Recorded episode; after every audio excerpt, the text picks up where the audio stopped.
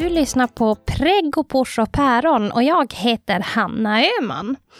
Nu ska du få höra ett eh, litet speciellt avsnitt för min egen del. Det är nämligen så att jag bjöd in min svägerska Josefin till studion. Så en väldigt sen lördagkväll när barnen hade somnat och våra respektive också hade hunnit gå och lägga sig så träffades vi, tog med oss varsin kaffekopp in i studion och kröp ihop här i varsin fåtölj. Vi pratade om hur det är att vara ung mamma. Josefin var gravid på sin student och var nyss fyllda 19 år när lilla Alice föddes. Idag är Alice snart tre år och hon har hunnit bli stora syster till lilla Melker så om allt det här, om hur det är att vara en ung mamma, om fördomar, om krav på sig själv, om ångest, om allt möjligt som hör, hör livet till, inte bara som ung mamma, utan kanske som mamma överhuvudtaget, pratade vi. Och eh, för mig som är så nära så blev det här väldigt speciellt, för det är inte kanske så ofta som man pratar och ställer sådana här frågor som jag gjorde till Josefin. Så jag hoppas att du vill lyssna på Josefin Hortlund och hennes historia om hur det är att vara en ung mamma.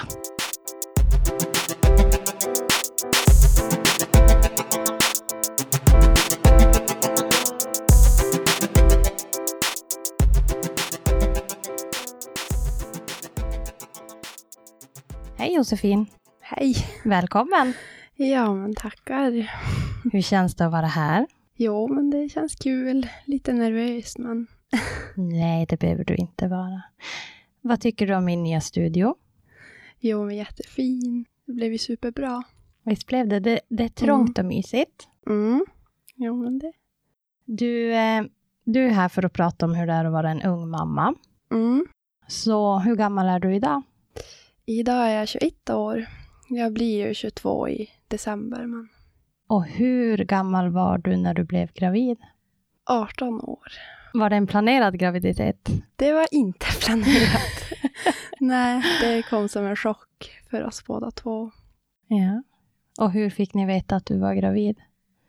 Ja, jag var ju med en kompis i Stockholm på en resa. Det här var ju då, kan det vara en månad innan studenten. Och Eh, vi var typ på en galleria hela dagen och shoppade. Vi skulle ut på kvällen hade vi tänkt, försöka ta oss ut på krogen. Och jag mådde jättekonstigt. Jag var så här eh, uppsvälld och typ inga byxor som jag hade packat med mig passade något bra. Och jag gick in på någon butik och köpte typ nya byxor för jag tyckte att jag fick, kunde inte knäppa igen dem. Och så sen så kände jag mig, gud, typ så här jättespända bröst hade jag också. så jag köpte två nya bh och typ tog på mig det så här, där i gallerian på en gång. Eh, och jag mådde illa, mådde konstigt. Jag hade ju inte en tanke på att jag kunde vara gravid alls. Liksom. Vad trodde du det var då? Nej, alltså jag vet inte vad jag tänkte, för att jag mådde så här jättekonstigt. Men alltså det var så här, vet, och så innan studenten, man försökte ju kanske inte, alltså man försökte som kanske gå ner i vikt istället. Det var ju inte så att man men i alla fall så Jossan som jag var där med och så min kompis Kajsa, hon, de, hon sa som typ att ja, men du kanske ändå ska köpa ett graviditetstest och, och kolla om du kanske är gravid. Jag bara, nej men gud, det, nej. Eh, och hon övertalade mig till slut och kollade där så jag bara, nu ska jag trycka upp det här testet i ditt ansikte, typ för det jag är inte gravid. Det kommer vara negativt. Eh, men det var väldigt positivt. Eh, var så här två streck på en gång som jag kollade. Och hur gick tankarna då när du såg? Ja, alltså första tanken, det var nog hur ska jag kunna försörja ett barn? Alltså, mm. för eh, abort har som, jag alltid känt att det är någonting som jag kanske inte skulle klara av att göra. Och sen var det ju såklart vad kommer Filip tänka mm. och säga. Jag fick tungt att andas och så här, det kändes jag började som hyperventilera när jag såg testet och det var, det var ganska jobbigt just där och då men sen var det som att jag hade ju kompisar där som lugnade mig och jag ringde till Filip och pratade med han ganska direkt efter. När han svarade, vad sa du? ja, alltså jag var ju fortfarande ganska panikslagen då och grät och det var så mycket känslor så jag vet inte riktigt vad han trodde egentligen. Jag var i Stockholm med några kompisar på en ja, fest, festresa får man säga så. Och, så. och så ringer jag sådär jättekänslosam och jag vet inte vad han trodde först men jag sa ju ganska snabbt sen att ja, nej, jag måste berätta någonting men du får inte bli arg. Du får inte bli arg på mig. Han bara, men vad är det? Vad har, vad har det hänt någonting? Liksom. Men ja, så då sa jag ju att jag hade, att jag var gravid. Och han trodde väl, först sa han väl bara va? va? Vad sa, vad sa du? Alltså han fick ta om det flera gånger. Jo men jag är gravid. Alltså, ja men har du, har du testat dig eller tror du bara det? ja, men, ja men det här testet säger och det sa jag bara. Så, vad heter det? Men han, han, var, han var jättelugn från start med det. Han lät inte alls lika panikslagen som mig i alla fall. Var det någonsin någon diskussion er emellan om ska vi behålla det eller vad ska vi göra? Alltså jag, jag sa ju till han att du vet att, alltså när jag ringde det samtalet, att du vet att det finns andra alternativ. Eh, och då sa han att det vill jag helst inte prata om om inte du känner att det är någonting du vill göra. Så det var aldrig någonting vi pratade om. Hur kändes det för dig att höra, att höra han säga det? Det var ju skönt på ett sätt eftersom att jag kände att jag inte skulle klara av att gå igenom en abort. Ni var ju ganska unga. Mm. Och hur gammal var Filip? Hur gammal var han? Kan han vara 22? Hur var det att liksom komma ut med nyheten för familjen och vänner och sådär? Alltså jag var ju mest nervös för att säga till hans familj tror jag faktiskt. Ja, alltså jag vet inte, som att de skulle känna, det är svårt, men kanske som att de kände att jag låste fast han på något sätt. Mm. Jag visste ju att min mamma var, hade ju varit i samma sits när hon var, vi var exakt lika gamla. Hon var också 18 år när hon var gravid med mig. Så jag kände att från henne får jag förståelse. Men sen var man ju alltid, det är alltid spännande och man vet inte riktigt hur första reaktionen blir ändå. Men jag var aldrig orolig att någon skulle vara jätteanti det. Alltså. Hur gjorde ni då? Ja, till mamma tror jag nog att jag sa det på något sätt. Det var ju kring, jag skulle ju gå balen där nära inpå och vi började prata om den när jag var hemma hos henne. Och jag sa typ, nej men jag kommer nog inte kunna komma i min balklänning då, den är nog för liten. Hon bara, men vadå, har du, alltså har du gått upp i vikt eller? Och så var nej men alltså, ja nej jag är gravid. Alltså, så det var på det sättet det kom ut. Och till pappa så ringde jag precis efter jag hade sagt det till mamma. Eh, för de var utomlands just då. Mm. Så jag ville att de skulle veta samtidigt. Och vad sa pappa? Ja, de började, de var jätteglada. De började gråta och vart, ja, sådär. Så det var lyckat. Det var lyckat. Och Philips familj? Som du gruvade lite för. ja, men det gick också jättebra. Det var ingen som, ingen från familjen som sa någonting. Alltså, alla var glada. Vad jag märkte i alla fall. Hur var känslan efteråt när ni hade, när ni hade berättat för alla? Det var skönt. Alltså, det var så länge man har sin familj som stöttar en så känns det som att då, då klarar man det. Mm. Nu hade du två kompisar som var med, som visste om det redan från start. Mm. Men alla andra kompisar då som du hade, vad, vad sa de? Ja, jag väntade nog ändå ett tag innan jag berättade. Jag var ju gravid på, på studenten. Eh, men det var nog kanske bara två kompisar från klassen som visste då. Men de andra förstod det inte? Nej, alltså faktiskt inte. Hur lyckades du med det? jag skyllde på att jag tog något, var det antibiotika eller någonting mot något speciellt.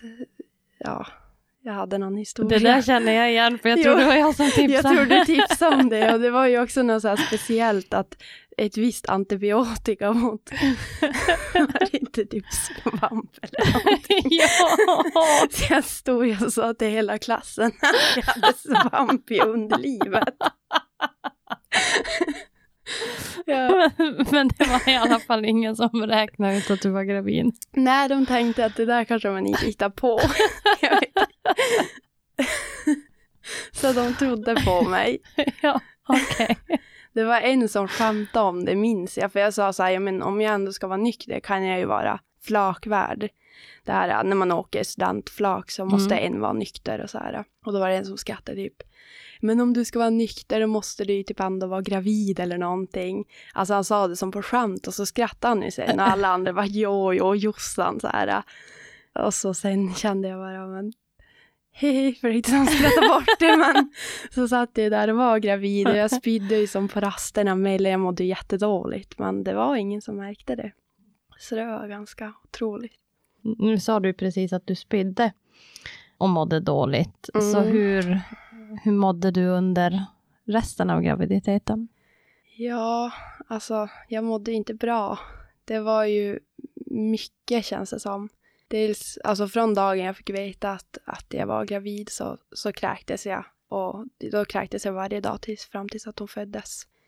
Jag hade njurstensanfall tre gånger under graviditeten och andra problem med så här njurar och slutade med havandeskapsförgiftning och sådär så det var som svajigt. För jag minns runt nyårsafton Mm, att du mådde jätte, jättedåligt. Du var mm. inte pigg. Nej. Nej, det var ju där på slutet. Och jag skulle väl säga redan från vecka 34 kanske hade jag ju som sängvila. Alltså jag, jag fick vara hemma och inte inlagd men jag var ju på MVC varje dag och lämnade prover och kollade blodtrycket och sådär. Mm. Och så fort jag skulle känna någon förändring eller att hon rörde sig mindre i magen eller då skulle vi som åka in. Hur gick det då? Blev du igångsatt eller startade av sig själv? Eh, till slut så blev jag igångsatt i, det var ju bara en vecka innan BF ungefär, men de gjorde mycket tillväxtultraljud på henne. Och risken när man har högt blodtryck och havandeskapsförgiftning det är väl att, att det blir dåligt flöde i navelsträngen. Och då började de väl som se att hon, hon vart som inget större i magen utan det stannade som av.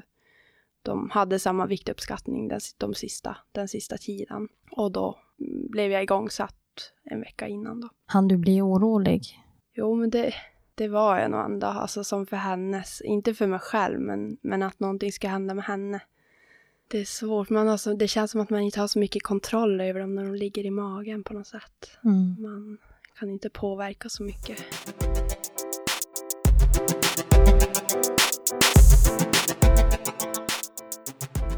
Men då kommer du in på sjukhuset och så blir du igångsatt.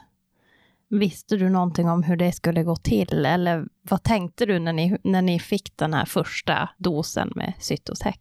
Alltså vi tänkte ju att, ja men, nu blir det bebis idag typ kanske. Alltså hoppades ju som ändå typ vi ska föda barn, men sen, sen det tog ändå någon dag innan jag hann ju få alla de här doserna med Cytotec eh, och ingenting hände. Lite pinverkar som gjorde ont i onödan, eh, men ingenting annat hände de första dagarna.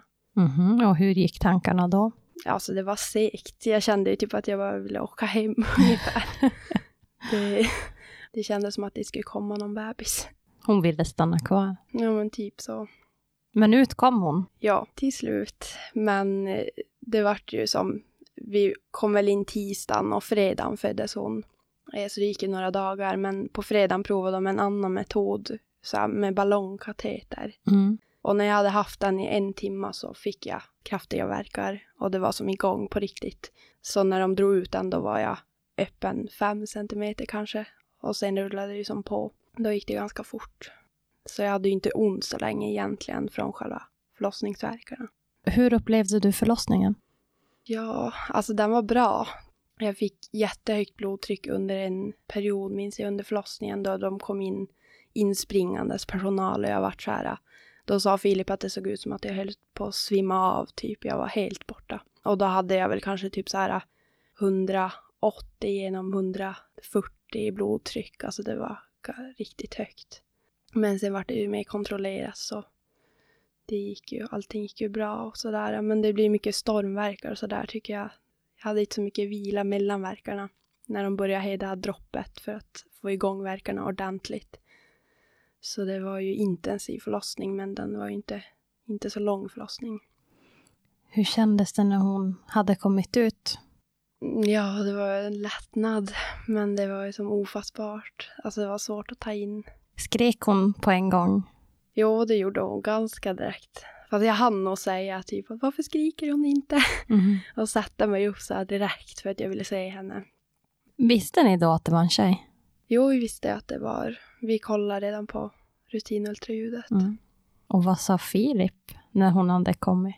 Jo, men han var, han var, han var som tårögd och rörd. Han, han säger ju inte så mycket alltid. Han är inte alltså, så känslo, man, känslomässig utåt sett. Men Mm. man, man såg ju på honom att han var rörd. Det gjorde. Mm. Jag tycker det är så svårt att ta in sådär vid första barnet att jag vet inte, även fast vi var där på BB så var det, det var svårt att ta in att hon var, hon faktiskt var här. Liksom. Mm. Upplevde du någonsin att du inte kanske blev riktigt eh, väl bemött för att du var så ung? Ja, men det måste jag nog ändå säga. Det blev, alltså på förlossningen, och det var, det var kanske mycket när jag, jag var ju inne mycket på förlossningen innan hon föddes för att jag var sjuk och jag var där mycket på helgerna för att då kunde jag inte vara på MVC, men det var som att de inte riktigt tog en på allvar. Eh, så när jag väl skulle bli igångsatt, då hade jag ju med mig mamma på det läkarbesöket för Filip var tvungen att vara på jobbet just då. Och jag ville som inte fara själv, jag ville inte köra bil för det flimrade så mycket för ögonen. Jag var ju inte pigg. Och då satte ju hon ner i foten, typ att men ska hon behöva må så här? Alltså hon, alltså hon har jätte, ja men mår jättedåligt och ja. Så då blev jag som tagen på allvar och när de såg, men, men det var inte så att de lyssnade på vad jag sa. Mm. Jag förstår ju att det var tryggt att ha med sig mamma, men hur kändes det att du var tvungen att ha med någon som kunde liksom stå upp för, di, för dig och för dina Ja. rättigheter, att de inte lyssnade på dig, för hur den är så var det ju du som var gravid och du som skulle föda barn. Mm.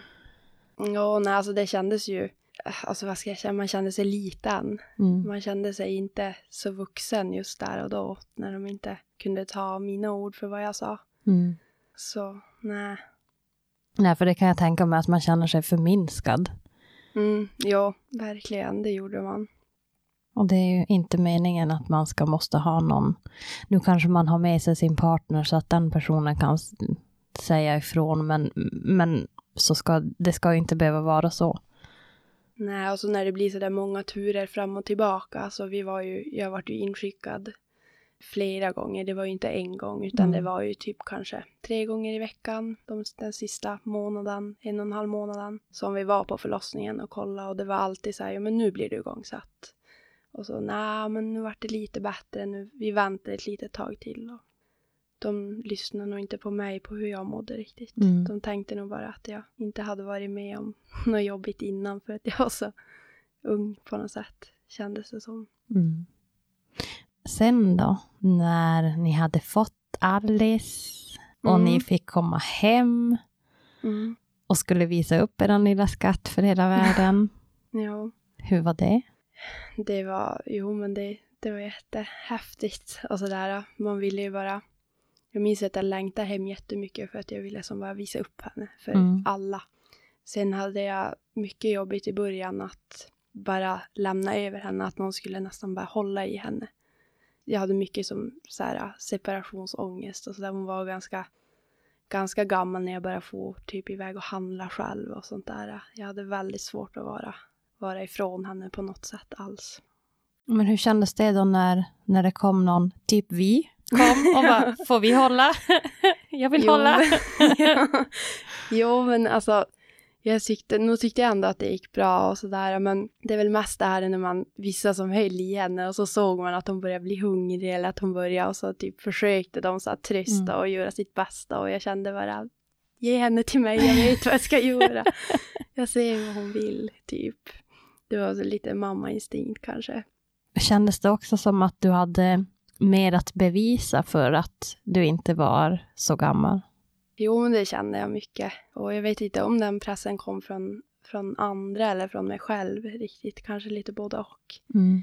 Men det kändes som att jag som ville visa dubbelt så mycket att, att jag kan det Mm. här. Jag vet vad jag ska göra och jag, alltså, jag kan också vara en bra mamma. Även Mm. fast jag är ung. Tror du att det kan ha varit det som gjorde att du kände den här separationsångesten? Jo, jag tror att det kan ha, att det ligger någonting bakom det. Mm. Att det kändes som att eh, Men att om, om någon skulle se mig gå på stan utan henne så skulle de tänka att det var, ja men att jag bara lämnade ifrån mig henne och hon vill inte vara, det låter jättetöntigt men hon vill inte vara mamma egentligen eller hon, alltså. Det var vad folk skulle tänka helt enkelt. Så. Nu när du tänker tillbaka på det, tror du att någon tänkte så? Nej, jag tror inte folk brydde sig alls eller tänkte på om jag hade med mig. Men det var nästan så här, även om Filip var i bilen så ville jag ta med mig babyskyddet in. Så att folk såg att jag hade med mig henne, att jag inte får utan henne. Alltså mm. det var jättekonstiga saker jag hade på mig. Mm. Tror du att du hade känt samma sak om du hade varit 28 istället för 18? Svårt att säga, men nej, jag tror kanske ändå att jag hade... Jag tror det blir lite osäkerhet, att man, man bryr sig lite väl mycket om vad andra tycker när man är yngre. Det kan nog ha lite att göra med åldern. Mm. Sen tror jag också att jag, had, att jag hade, ändå hade haft jobbigare separations, alltså lite separationsångest med första barnet oavsett. Och sen att det vart lättare sen med andra barnet så tror jag att det blir att man vänjer sig lite grann. Men jag vet ju också att det var någon panikångestattack. Mm. När var det? Eller vad, vad var det som hände då? Men jag får mig att det började någon gång när jag skulle åka iväg och handla själv bara. Att jag kände som ett tryck i bröstet, alltså som, ja, men som en klump på något sätt. Och sen växte det som, ju längre jag körde och ju längre jag kom ifrån henne så var det som att det bara växte och det var tungt att andas och det var jag har aldrig haft ångest eller sånt tidigare. Men jag förstod ju sen att det hade någonting med det att göra. Eller... Och var, hon var hemma då mm. med sin pappa? Hon var ju hemma med Filip, så det var ju inget konstigt mm. egentligen. Mm. Och du visste att hon var trygg? Jo, så att det var ju alltså bara mig det handlade om egentligen, mm. att jag hade jobbigt. Och så vet jag att vi var iväg på den här julkon, julshow. Ja. Eh, då var hon inte heller så gammal. Eller det, hon måste ju ändå nästan ha varit ett år då. Nej, för då minns jag, jag minns att det var bland det längsta jag har lämnat ifrån med henne. Mm. Att hon var med Filip själv också. Men jag minns att jag smsade Filip jättemånga gånger. Och att han till slut bara, alltså allt går jättebra. Nu får du, alltså vara där och ha kul, men vi har det bra här hemma. Men jag minns att när vi satt där och såg på julshowen så att jag fick som så här, ja men det här att man känner en klump i bröstet mm. och att, att det var på väg då. Att jag fick som så här tänka på hur jag andades och, och försöka ta det lugnt. Så det var ju alltid när jag var ifrån henne som, som jag kände så. Känns det fortfarande så idag eller har det lugnat sig? Nu har det lugnat sig. Nu går det, det går bra. Att mm. hon är iväg och att hon, hon så, kan sova hos sin mormor utan att det, att det påverkar så. Vad tyckte Filip? Ja, men kände han sig någonsin som att du inte litade på honom eller? Han har väl aldrig sagt att han kände så, men jag tror att det på någon, någonstans gjorde jag ju han lite mer osäker på sig mm. själv. Och att det vart, jag kanske fick han att tro lite grann att nej men gud, jag fixar inte det här själv eller att vara med henne och att jag hela tiden. Så jag kan tänka mig att det var jobbigt för han också.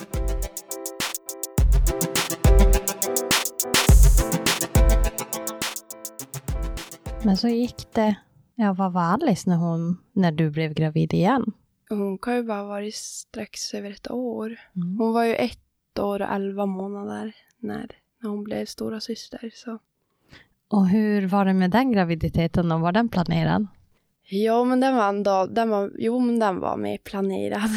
den var mer planerad? mer planerad. Jag hade, vi hade ju inget preventivmedel och så. Vi sa att händer det så händer det. Vi vill ha syskon tätt och sådär. Och innan jag vart gravid med Melker så hade jag ett jättetidigt missfall också. Som inte var jätteplanerat heller, men jag minns att, att båda vart som besvikna när det väl hände. Att det var så här, men gud, det, det var då vi som kände att man ändå, man vart besviken. Och sen hade jag aldrig någon mens däremellan, utan då vart jag gravid direkt med Melker.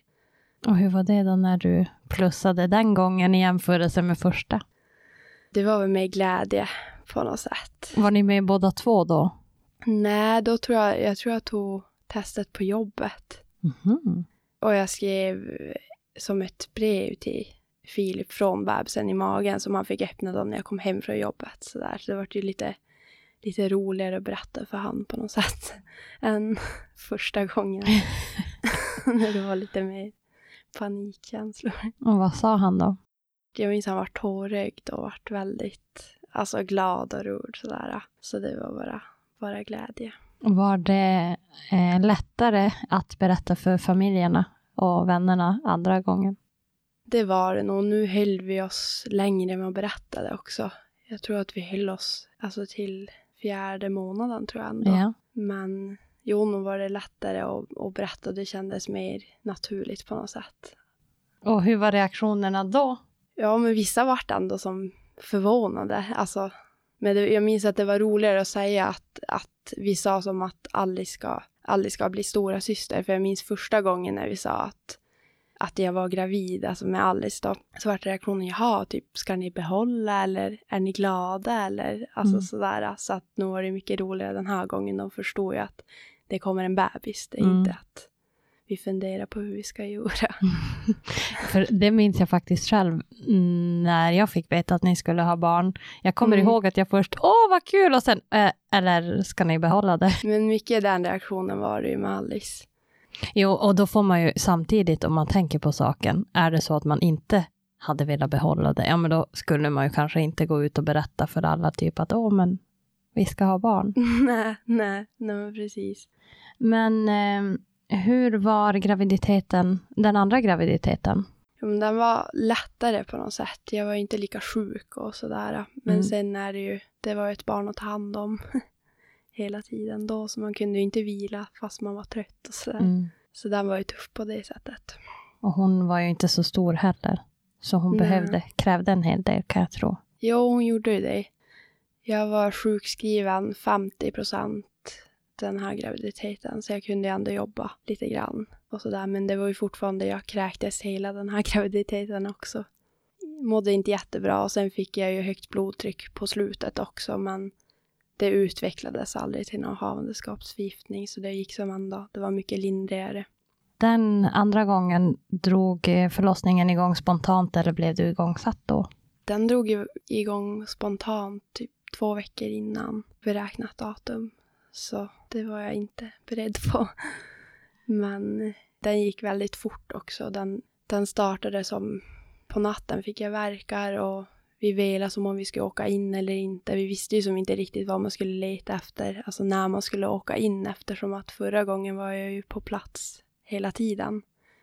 Men sen hann vi bara vara inne i någon timme så var han ju född. Hur tyckte du att det var att andra förlossningen var i jämförelse med första? Den var mycket lugnare på något sätt. Jag hade som vila mellan verkarna och jag kunde andas mig igenom dem. Och den kändes mer naturlig på något sätt. Jag kände ganska stor skillnad på eh, när de satte igång den medicinskt och när den startade naturligt. Mm. Upplevde du någonsin den här äh, förminskande känslan från vården under andra graviditeten och förlossningen? Nej, inte alls på samma sätt. Och jag tror mycket var att jag stod på mig mycket mer den här gången. Jag kände mig inte lika osäker. Jag kände min kropp på något sätt Mm. bättre. Hur var det med Melker då? Skrek han direkt han kom ut? Jo, han skrek också direkt. Hur Mm. kändes det att få upp han på bröstet? Eh, det var mycket lättare att ta in på något sätt. Jag fick de här känslorna som direkt, alltså jag, det, jag storgrät ungefär samma sekund som han kom upp på mitt bröst och jag visste mer vad det var som kom. Alltså jag förstod att det var mitt barn direkt. Det var mycket lättare att ta in. Har du haft de här äh, separationsångesten? Har du haft de känslorna på samma sätt med Melker som du hade med Alice? Nej, inte alls på samma sätt som med Alice. Men nog var det ändå jobbigt i början. Han var ändå någon månad innan jag kunde lämna han det minsta också. Mm. Och det kunde vara bara att gå och duscha i fred ungefär. Då ville jag nästan ha han i badrummet i början och se han. Alltså, väldigt extrem i början. Men inte på samma sätt som Alice. Mm. Men du, vad skulle du säga är det absolut bästa med att vara en ung mamma? Ja, men jag skulle nog säga typ att det känns som att jag får vara med längre, länge i deras liv på något sätt. Alltså att jag känns som att jag kommer hinna vara med länge när de får barn och när de, alltså man orkar väldigt mycket på något sätt. Mm. De har mycket, alltså mina mor och farföräldrar är ju som stor del av deras liv också och de har sin mormor och morfar och farmor och farfar som är en stor del av deras liv. Mm. Eh, det blir mer tid med dem på något sätt. Mm. Hur får man ihop ekonomin? För du, som du berättade, du hade inte tagit studenten när du blev gravid. Ja, jag, jag hann ju jobba. Jag, nu vart jag ju sjukskriven eh, när jag var gravid med Alice, men jag hann jobba fyra månader ungefär heltid. Och då fick de, då beräknade de som sjukpenning. Jag hann ju ändå jobba ihop så att den beräknas på kanske 80 procent som undersköterska. Så för oss löste det sig väldigt, väldigt bra ändå. Mm. Eftersom att jag redan hade fixat sommarjobb och fixat sånt där. Men sen är det ju inte fett att leva på en mammapeng ändå. Jag hade ju inte något stort sparkonto heller innan. Eh, ja, men som jag hade hunnit spara ihop eftersom att jag kom från skolan. Så mycket är väl egentligen Filip. Att han har haft ett fast jobb och stabil. Och det hade ju inte gått om vi inte hade haft varandra. Men om det är någon som är typ i Mm. 18-årsåldern som Mm. är, själv är eh, sugen på Mm. ett barn, vad skulle du vilja säga till den tjejen? Jag skulle nog säga att eh, kolla över din relation med din partner. Först och främst om du vill ha, om ni vill ha barn tillsammans. Att, eh, det var väl det jag kände också, att jag visste att jag ville ha barn med Filip någon gång. Är ni stabila och ni känner att ni vill leva tillsammans och har en stadig ekonomi och vet vad ni vill i livet, då är det ju bara köra. Men sen är det ju ingenting man, man leker med heller, att man bara skaffar barn för att man tycker bebisar är söta så. Men jag tror att allting löser sig också. Det gör det ju. Finns det någonting du skulle vilja säga till 18-åriga Jossan som typ nyss har fått veta att hon väntar sitt första barn? Eh, att det löser sig jättebra. Du har typ världens bästa sambo. Och ni fixar det tillsammans.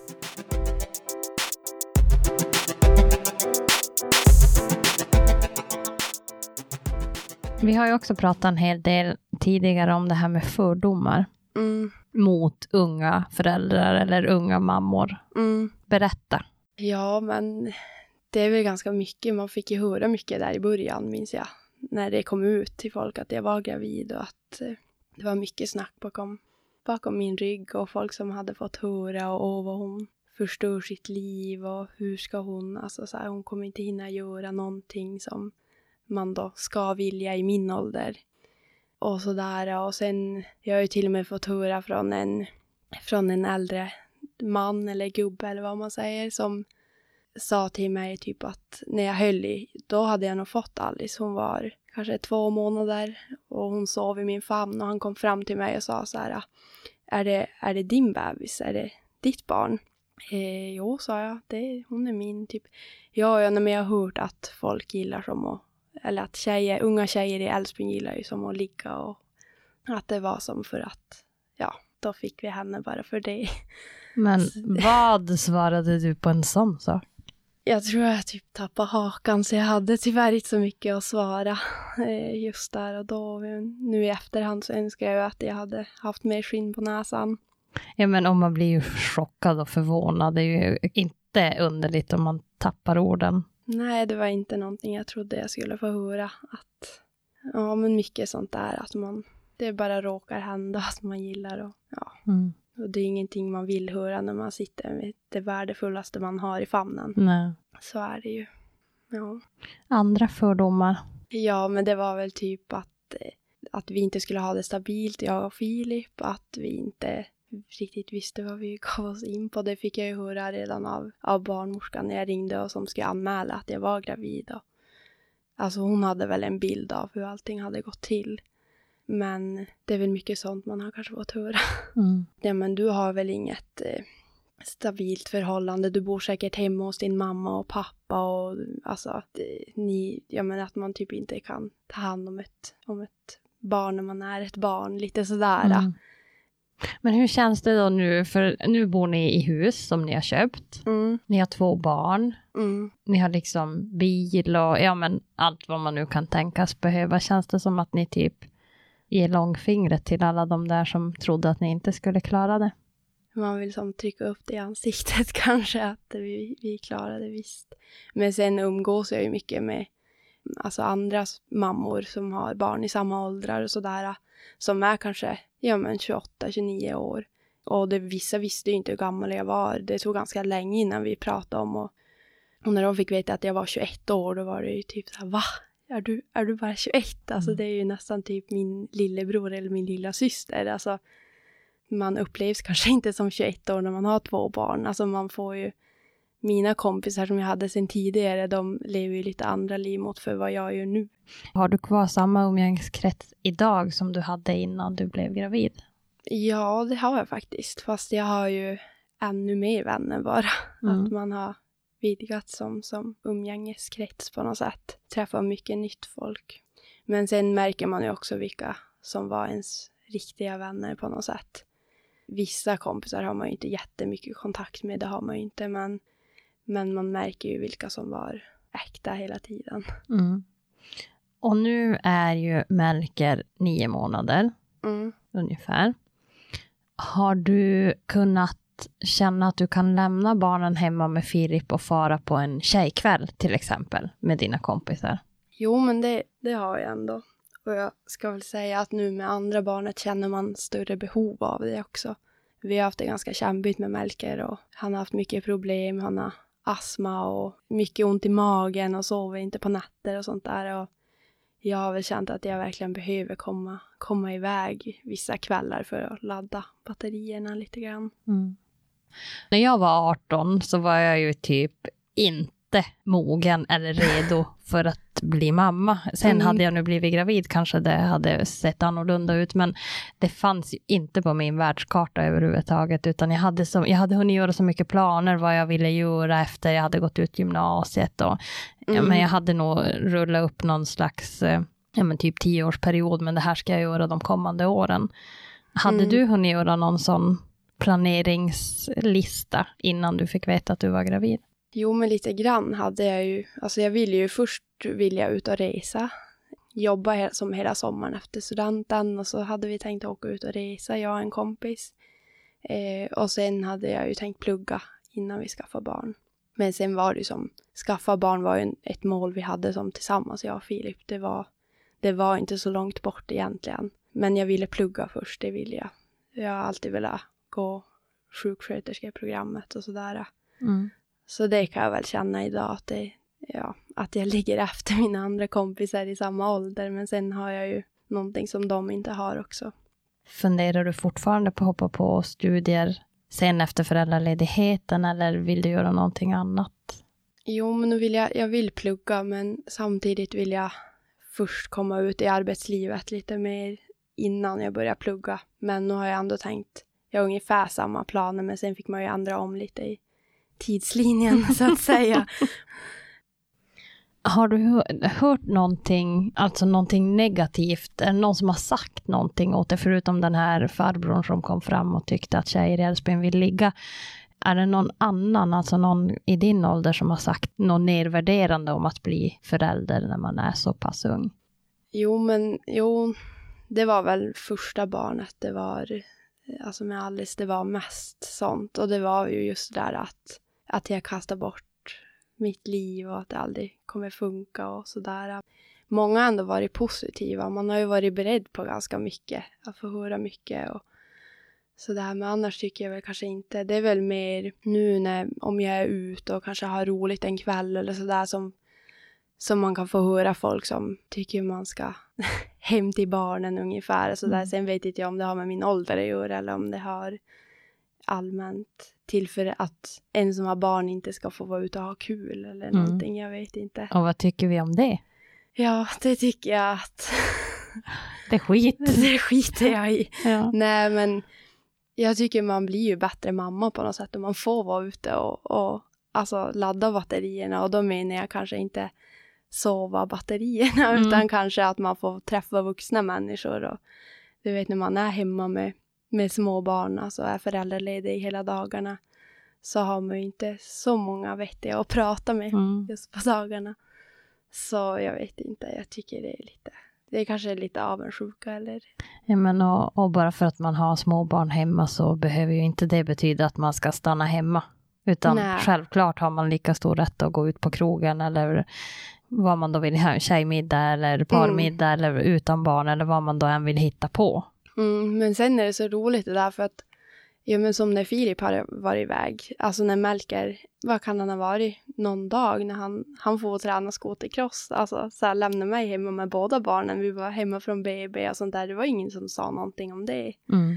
Med Alice och det var ju mitt uppe i, som i, ja men du vet, skotersäsongen och allting, han åkte iväg och, och tränade från BB redan, alltså Mm. att han, och för mig var det som inget med det, alltså det var ingen som sa någonting konstigt om att pappan var borta. Så Mm. alltså samhället stä- ställer mycket krav på just mamman på något Mm. sätt. Nu har du fått barn, nu ska du stanna hemma, du får en löplina mellan spisen och tvättstugan och så kan du få köra dammsugaren lite grann däremellan. Men fan ta dig om du lämnar huset för nu ska du låsas in. Lite så. Det så är det. Men jag hoppas att det där, det borde ju börja växa bort. Det är ju ändå Ja. 2019. Och jag tror att det kanske inte spelar någon roll om du är 18 eller 30 eller 40. Nej, Det är precis. lite samma lika i alla fall. Jo, jag tror det hänger någonting med det här äh, mammagestalten på något Mm. sätt. Man ska vara någon perfekt mamma. Mm. Men om du tittar tillbaka på hela den här resan som du har gjort, men du var 18 år, nu är ju inte det jätte, jätteungt. Det Nej. finns ju de som är ännu yngre, men finns det någonting som du önskar att du hade fått reda på innan? Ja, men kanske om att hur tuff en graviditet kan vara. Eh, Mm. Det hade jag ingen aning om innan. Jag tänkte att jag hade gjort det här om folk som får det här glowet, typ. Mm. Det är helt så här, jag vet, jag hade bara finnar och spydde som en gris. Eh, Så det hade ju varit trevligt att vara lite förberedd på att Eh, det kan vara riktigt tufft. Men sen är det väl med, med bebistiden också. Jag tycker mycket med, som nu med andra barnet, att jag tänkte ju som att det skulle bli samma som med Alice. Att eh, jag förväntar mig samma, kanske bebistid och samma, men sen var ju de helt, helt olika. Och med Melker har vi verkligen haft tuffa nätter och mycket vaken, mycket vakna nätter och sådär. Mm. Men du, om det är någon som lyssnar som just nu är i samma situation som ni har varit i, någon som är ganska ung och som ska ha barn, vad skulle du vilja säga till henne? Att allting löser sig även om det känns tufft för stunden och att man har mycket tankar och funderingar med ekonomi och vad folk ska tycka och allting så kör ert, ert egna race på något sätt och tänk inte så mycket på vad andra tycker och tänker för att hade jag försökt tänka bort det när jag var gravid första gången så hade jag nog mått mycket bättre psykiskt. Så. Om det är någon som lyssnar då som är närstående, som är vän eller familj till någon som är ung, som ska ha barn, vad har du för råd till dem? ge stöd och fi, alltså finnas där bara. Jag vet att min mamma var jätteduktig men hon hade ju gått igenom det där tidigare men hon sa verkligen det att det är okej att ha alla känslor, det är okej att känna både vara glad och vara ledsen och ja, bara finnas där för en person och säga att alla känslor är okej att känna där för stunden. Så det löser ju sig sen. Finns det något som inte är okej att säga? Ja, men det är väl kanske att konkret säga att gör så här, vad gällande kanske abort eller alltså, det är ju ändå ett beslut man måste ta själv. Det är ju ingenting någon annan kan säga hur man ska göra, utan det är bara du själv som vet det.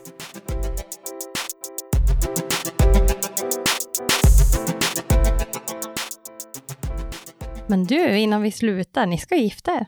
Ja. Ja, berätta mer om det. Ja, men nästa år, den, ja, den första augusti, så, så gifter vi oss. Och då blir du fru Öhman eller blir han herr Hortlund? Det är en pågående diskussion. Men det känns ju som att jag har gett med mig för att barnen heter ju Öhman. Ja, ah, just det. Det är väl enklast om jag byter kanske. Nu är det så nyligt ni gick ut med det här, Mm. så ni kanske inte har hunnit få jättemånga reaktioner.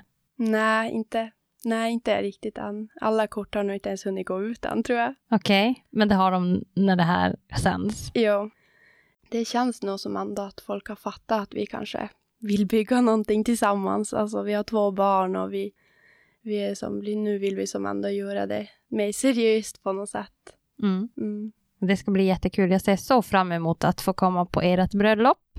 ja. Tack så jättemycket Josefin för att du ville komma hit och berätta om er resa med era två skatter. ja.